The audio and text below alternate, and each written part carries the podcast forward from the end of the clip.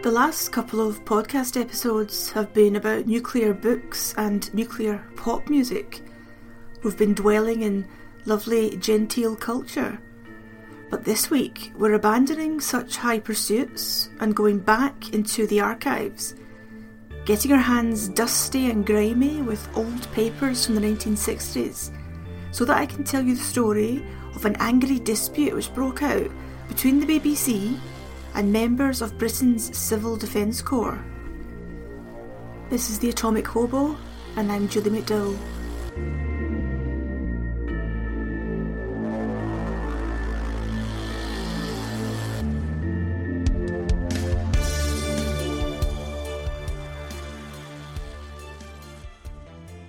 Before we start, let's look at who the Civil Defence Corps were. They were a British organisation of volunteers who were trained to respond to a nuclear attack. If the bomb dropped, those at or near ground zero would be beyond help. But the thinking went, those who had survived would need assistance.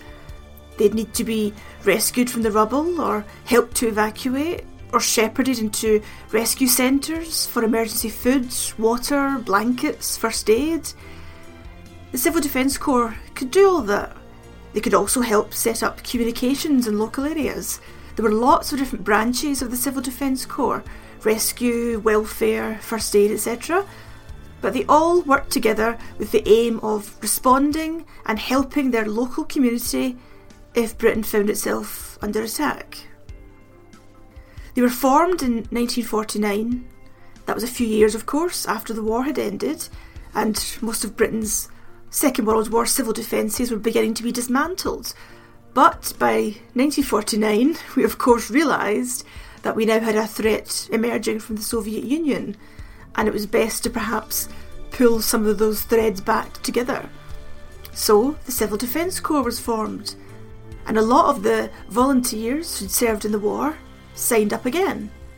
And why not? Civil defence in the war had worked brilliantly, so it was natural, if a bit naive, to assume it would work equally well in a future war. But in any such future war, the Civil Defence Corps, of course, wouldn't be responding to conventional bombs as they did in the Blitz. If war came again, it would be atomic bombs, and then hydrogen bombs, both of which shrink the Blitz into near insignificance. There can be no defence against the hydrogen bomb. Arguably, there's no defence against the atomic bomb. The NHS couldn't cope with even one atomic bomb.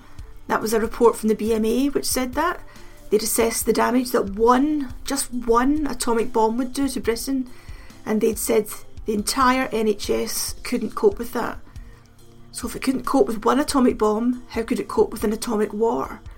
And if it couldn't cope with an atomic war, how could it cope with a thermonuclear war, a hydrogen bomb war? So, the thinking is there can be no defence against it. And yet, the Civil Defence Corps, well meaning, courageous, decent people, of course, who had done such good work in the Second World War, were frequently mocked and ridiculed for thinking that they could still do some good in this nuclear age. They were often portrayed as silly folk living out their glory days of the war, when they were heroes astride a ladder with a jaunty tin hat rescuing ladies and babies from burning houses. That kind of work, which was once so valuable and so useful, was now redundant thanks to the nuclear age. And so, the Civil Defence Corps was disbanded in 1968. There's a debate to be had about whether that was done because of lack of money, lack of interest from most of the population, or the cold hard realisation that there's not much they can do against the hydrogen bomb. But I'm not going to go into too much detail in this episode about the Civil Defence Corps as it is so huge, so important in the history of how Britain prepared for nuclear war that it merits an episode, or even a few episodes to itself. For this episode, I'm just going to look at a 1960 episode of the Current Affairs series Panorama. This investigated the Civil Defence Corps and asked how useful they were. And it created a very, very hurt and angry backlash from those civil defence workers who felt insulted and slighted by it. So we'll look at what the programme said, we'll look at the hurt and anger it unleashed, and ask whether it was justified. Let's begin with what the programme actually said. I don't have access to the show, but I do have written transcripts which I found in the National Archives. This episode, as I said, was broadcast in October 1960, and for those who don't know, Panorama is a famous, long running, and very well respected BBC current affairs series, with each episode devoted to one single issue. The most famous episode in terms of nuclear war is the 1981 episode called If the Bomb Drops, presented by Jeremy Paxman. That's on YouTube, and I highly recommend it to you. But this episode was from 1960, when the BBC was still in black and white and things were all far more deferential.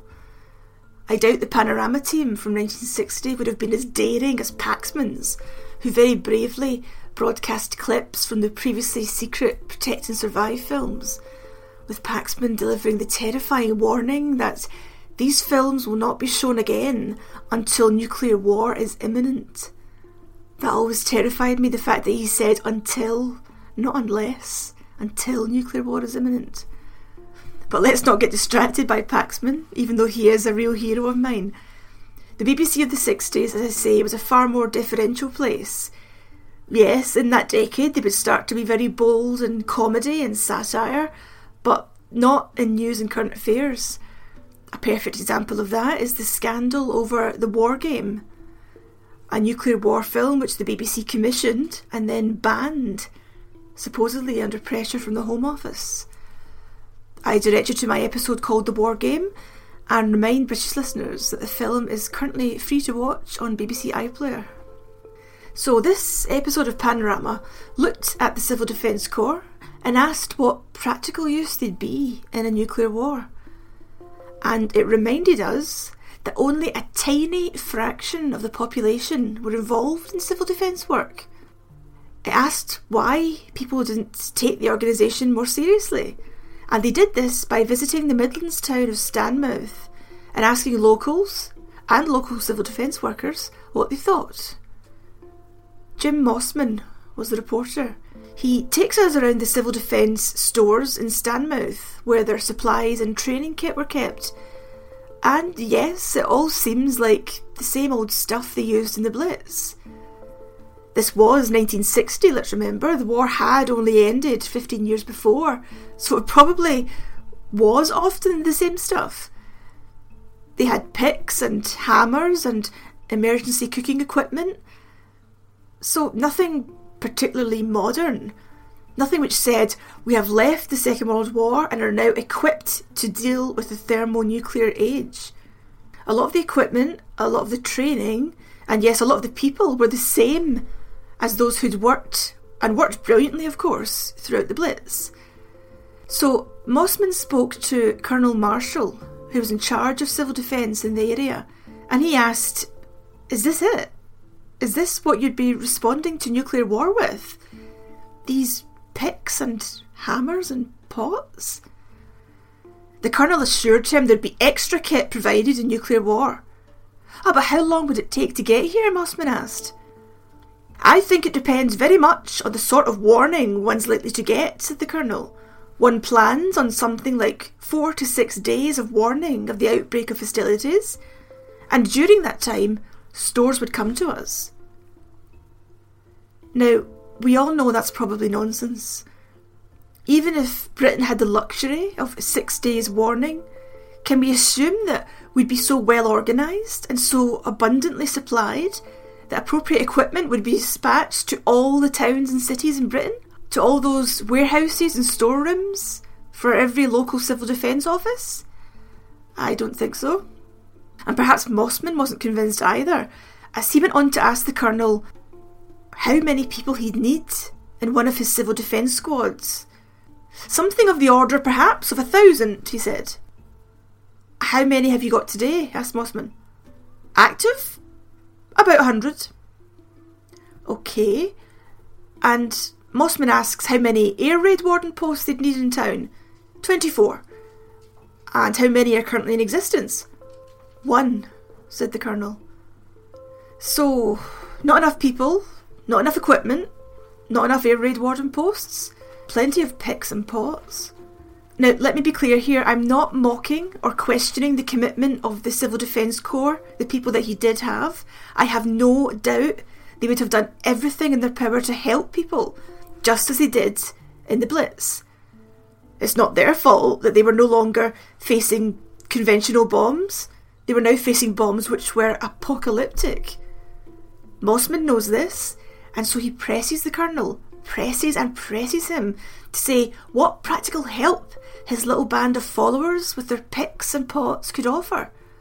What would he do if the bomb dropped? The Colonel says, We can do a lot under those circumstances. We would be in a position to give help to people who were nearer the bomb and who would really need help. What would you do? What would you do?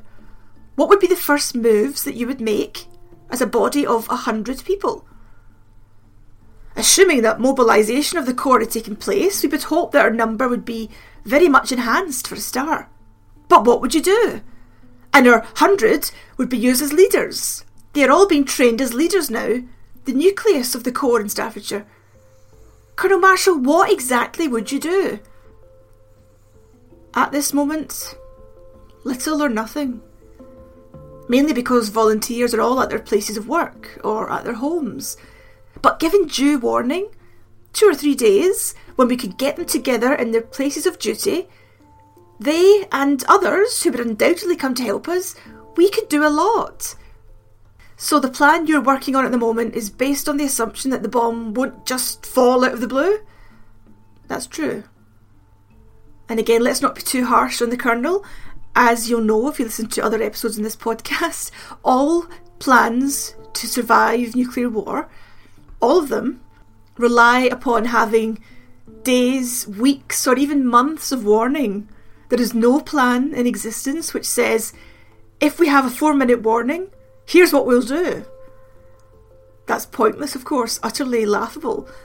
Instead, plans always assume that you have days, weeks, or even months of warning.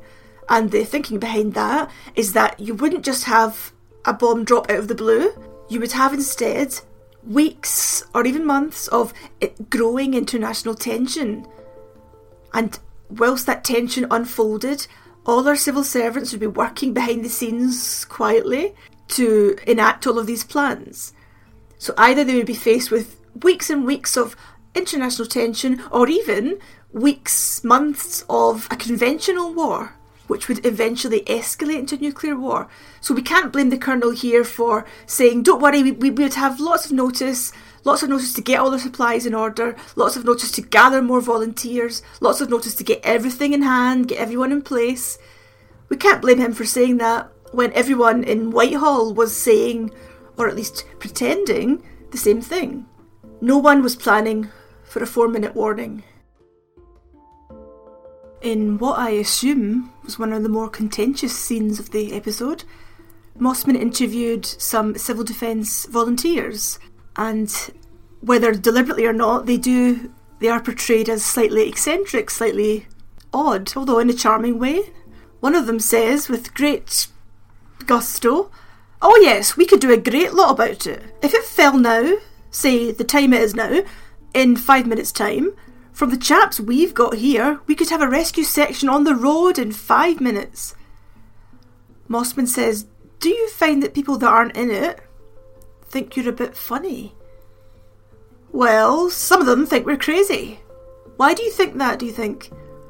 Well, I don't know. I think it's wasting our time and wasting the people's money, but I don't think so. Mossman ends with the sentence A hundred people in Stafford are in civil defence, but 45,000 or not.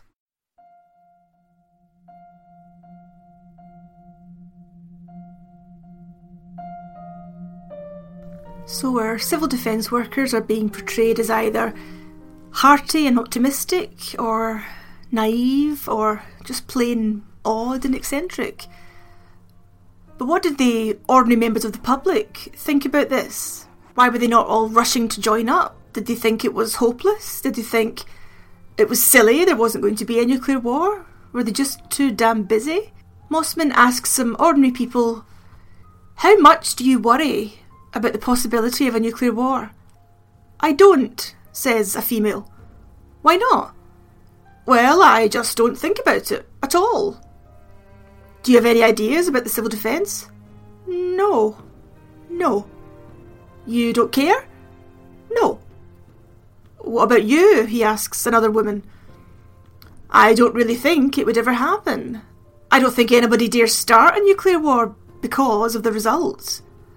What do you think of the people that join the civil defence in preparation for one? Well, if they like that, that's okay. What do you think of the people who join the civil defence? he asks again. I think it's a good idea up to a point. I don't know whether it's very realistic in the case of a hydrogen bomb, but in ordinary civil disasters, I think they probably learn a lot.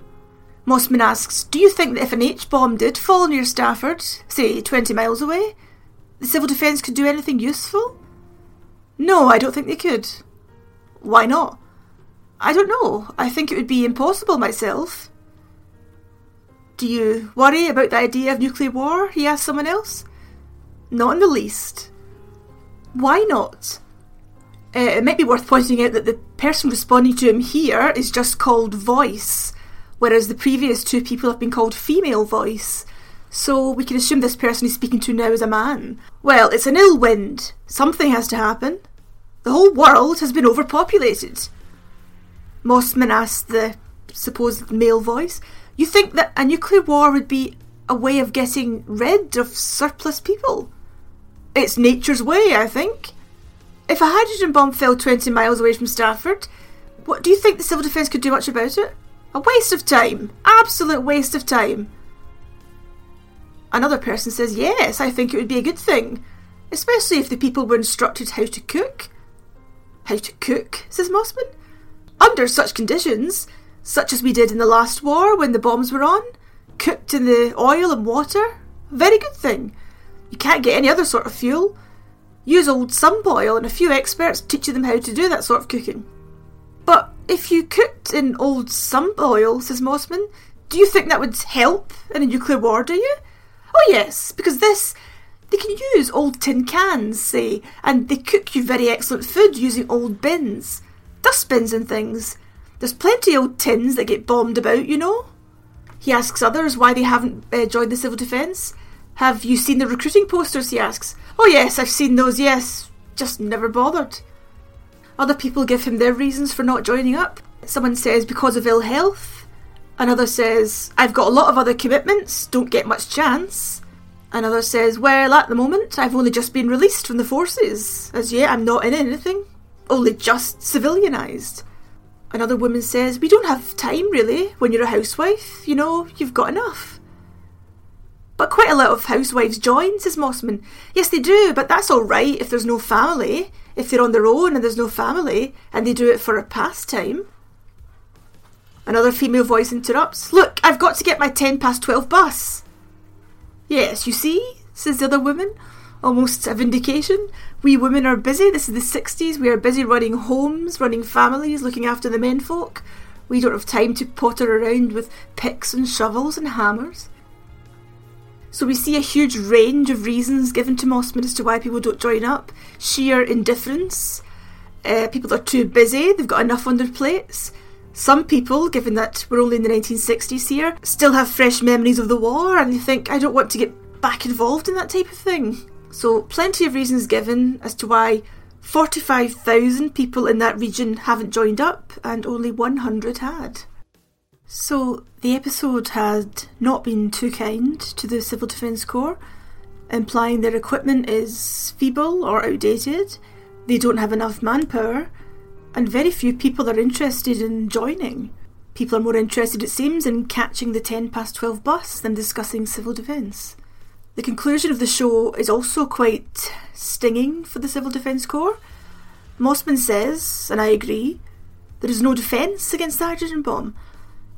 And he suggests it might be better if the Corps changed their name, dropping the word defence completely, and perhaps calling themselves the Civil Emergency Corps.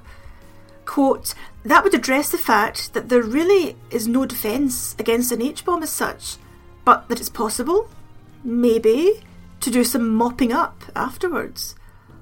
Oh, that must have stung the civil defence workers with their skills, which are so valuable, so useful during the war, reduced to mopping up.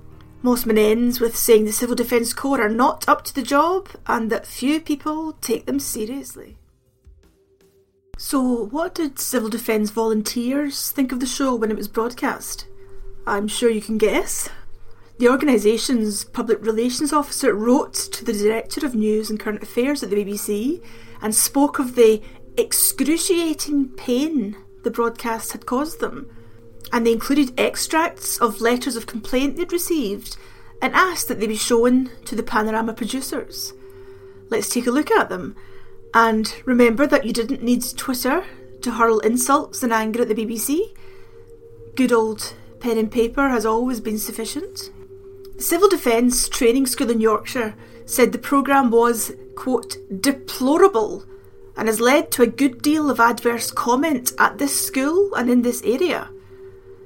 He goes on to say Major Hamer from Headquarters Northern Command told me he had seen the programme and had been astonished that it had been broadcast. They went on to say it will be difficult for them to educate people and attract new volunteers if they're being publicly ridiculed in this way. And they end by saying, quote, some members of the staff were of the opinion that the BBC were trying to sabotage our efforts. Now, I think there's some perverse comfort to be taken there. Um, the BBC is always being accused of propaganda by someone or someone else. On Twitter, there are people who accuse it of supporting the Tories, and there are people who accuse it of supporting Labour people who accuse it of supporting Brexit, others who say they're supporting Remain. There's always someone accusing it of taking sides, and so it's nice to see that this has been going on for a long time. The poor old BBC has always been getting it. Now, here's a letter from a member of the Devon Civil Defence Corps. I write to register a strong protest against the disgraceful BBC television programme in Panorama on Monday night. The whole tone was sneering, defeatist, and calculated to discourage recruiting. They go on to argue that there should be another panorama programme, this time arranged by the highest civil defence authorities, to undo the harm. And here is a letter from the Acting Regional Director of Civil Defence for the South West region. There certainly seems to be a lot of anger from the South West of England. He said, um, I am very much afraid that the programme has done a tremendous amount of harm, particularly amongst the more thinking people who have probably got the impression that they wouldn't want to belong to a ragtag and bobtail organisation such as Civil Defence if what was shown in the BBC was a typical example of how civil defence was run. And Lady Reading, who was the leader of the Women's Royal Voluntary Service, I've spoken about them in a previous episode called Dangerous Ladies, and I've got a lot more to say about them in future episodes. She wrote, and, and of course, the Women's Royal Voluntary Service worked in partnership with the Civil Defence Corps. They were mainly in charge of the welfare section. She said that as she travelled across the country, she was attacked. Now, I assume that means verbally, not physically. And she wrote, I really am very worried indeed, because I have had a frightful battle to get people working hard enough. But this sort of thing is going to make it impossible for us to go forward. As I told you, this letter was aimed at the Home Office. As I told you last time I saw you, the work in connection with civil defence is extremely hard, and it is only by a mighty effort that one keeps the spirit of the members of the Corps at anything like the right level at all. But this thing, which is deemed to have been authorised, if not prepared, by the Home Office, has done us all endless harm and a spokesman from the southern region wrote, No words of mine can adequately cover the vigorous and uninhibited criticism of this programme throughout this region. And what was the BBC's response to this? Well, the Director General himself, Hugh Carleton Greene, sent a letter to the town clerk of the borough of Sutton Coldfield. In response to a letter of complaint, he said, Dear Mr. Holden, thank you for your letter, blah blah blah. I saw this item myself, and I do not agree that it was in any way negative or unhelpful to civil defence. There is, unfortunately, public apathy on this matter, and this was accurately shown by the presenter. What was also shown was the enthusiasm of those actively engaged in civil defence, which stood out all the more strikingly against the background of apathy. My own personal reaction to the item was that it gained enormously through not being obvious propaganda for civil defence, but a truthful presentation of the situation in one particular town. I should have thought that it would be more likely to help in obtaining recruits in the Civil Defence Corps than any overt appeal. Of course, that letter um, is very reasonable and is, is quite sensible. The BBC, of course, isn't there to provide propaganda for the civil defence. Neither is it there to provide the opposite. It's not there to deter or to ridicule. The BBC, of course, is supposed to be neutral and just present the facts. And that's what they've done, he argues in this letter. Of course, civil defence workers were angry or, or felt insulted. Of course they were. But as I said before, that always happens with the BBC. You can't please everyone. I think what lies at the heart of this argument, this wave of insult, is um, genuine hurt feelings. The war has such a hold over the British imagination and folk memory. That's the case now. Again, I'm sorry to mention Brexit twice. I'm not giving my opinion on Brexit, I'm just using it as an example here. The war, specifically 1940, is being mentioned a lot in discourse just now in Britain because of Brexit. Think how powerful the memory of the war must have been in 1960 when this happened. A lot of the people involved in civil defence, I assume, were actively involved in civil defence in the war, or fought in the war, of course.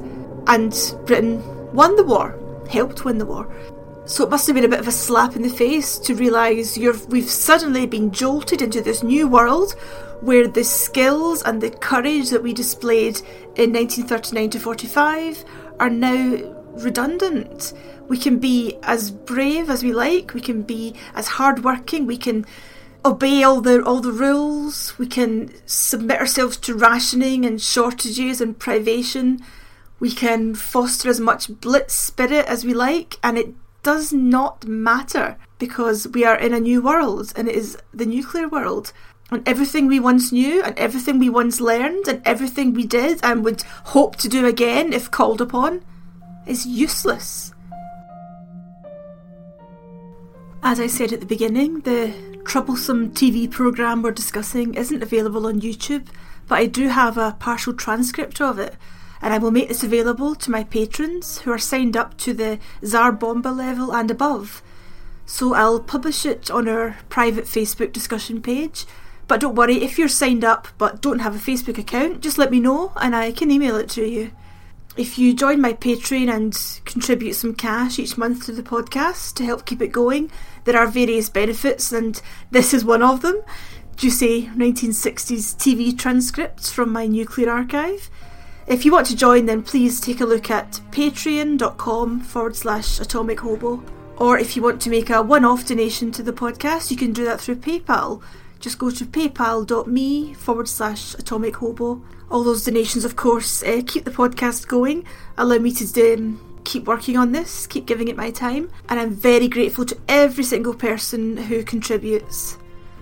But before I go, let me give a special thank you to the following patrons Chris Carini, Louis, Sally Everett Brick, Tom Allen, Paul Jonathan Viner, everybody, Hack Green, Secret Nuclear Bunker, Dan Breen, Gary Watson, Arika, Lucy Stegervald, Ben Taylor, Jonathan Abelins, Simon Robinson, Heather Parker, Peter Mars, Craig Bushman, John Haynes, Tom Stickland, Yannick, Sam Marco, Dave Marks, Alan Christie, Helen McHale, Douglas Greenshields, Colin McGee, Sean Milson, Brian Outlaw, Damien Ryan, Peter Lee, Andre Russell, Julie Rose, Jonathan Fozzard, Emma Nystrom, Ben Grabham, Ed Freshwater, Rosie Jameson, Andrew Key, Ian Elkin, Lorraine Gluick, Eamon Coyle, Sarah Brassington, Nick Packham, Tara Moore, Simon Reed, Lynette Walsh, Christopher Kriva, Richard Lewis, Adam Spink, Ian McCulloch, Linda Wilnuff,